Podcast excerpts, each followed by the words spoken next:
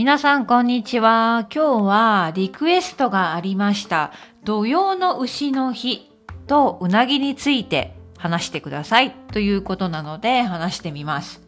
土曜の牛の日、うなぎを食べよう。日本に住んでいたらですね、これからの季節、6月、7月、8月、スーパーにはですね、土曜牛の日、うなぎを食べようみたいなマーケティングのメッセージ、キャッチコピーがたくさん出てきます。そして街にあるうなぎ屋さんも大繁盛。みんなうなぎのかば焼きを食べたいんだね。日本人はうなぎのかば焼きが好きなんです。どうしてでしょうか？まず、土曜の牛の日について簡単に話します。うまく説明できるかな？ちょっと難しい。この土曜っていうのは、サタデイの土曜じゃありません。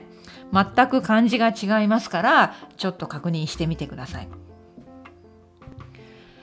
えー、古く古く昔々、日本では中国から伝わってきた、まあ、カレンダーの数え方、季節の考え方があったんですね。えー、その中で、立春、立夏、立秋、立冬という季節の考え方があります。えー、立春っていうのは first day of spring 立夏。first day of summer じゃあ立秋？first day of autumn 立冬。first day of winter ね、そういう考え方があるんですね。えこのそれぞれの立春立夏立秋立冬の前のそれぞれの18日間を童謡をと呼んでいたそうです、えー、私はそれ以上詳しく説明できません。難しいです。えー、とにかく、この昔の暦の考え方で、決まった日が土曜の牛の日と呼ばれる日だそうです。つまり、春、夏、秋、冬、それぞれにこの土曜の牛の日があるんだね。でも特に夏、うなぎと結びつけてマーケティングのキャンペーンが行われるんです。うなぎを食べてください。土曜牛の日、うなぎを食べてください。どうしてでしょうか？まず、夏の土曜の牛の日は本当に暑い時にやります。7月とか8月、毎年変わるんだけれども、本当に暑い時なんですね。日本の夏はめちゃくちゃ暑い。湿度も高い、気温も高い。汗がたくさん出る。そして食欲が落ちる。あんまり食べたくない。そんな感じなんですね。えー、でも、うなぎっていうのはビタミンがたくさんあって、うなぎを食べると元気になる。スタミナが出る。夏バテ防止。疲労回復。になるってよく言われてるんです。ですから、ね、このマーケティングのキャンペーンを考えた人は土曜の牛の日暑い日にうなぎを食べて元気をつけよう元気になろうと考えたわけですね。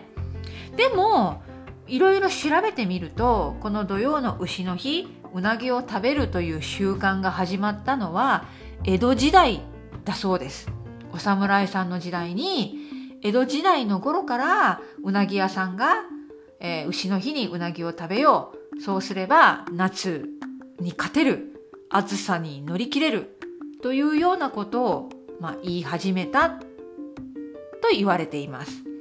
まあこれは本当かどうか私には分かりません。というふうに夏暑くて夏バテしてあんまり食欲がないでも何か食べたい元気になりたいといった時にうなぎを食べようという考え方が日本にはあるんです。ですから、この時期によくスーパーでもうなぎのかば焼きが売られています。皆さんは食べたことあるかな？味付けはかば焼きね、結構甘くて美味しいんですよ。私は好きです。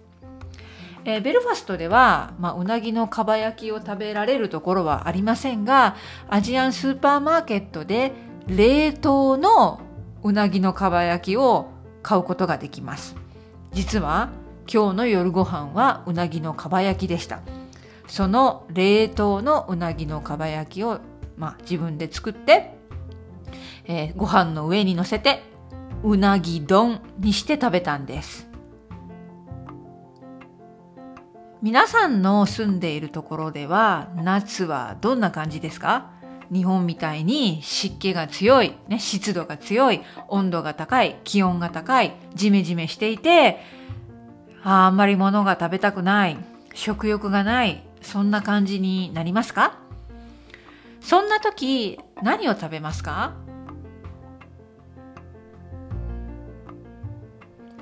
えー、日本ではですね夏冷たいそうめん冷たいうどんあと冷麺って言ったラーメンの冷たいバージョンもあったりして冷たい食べ物をみんな食べたくなる。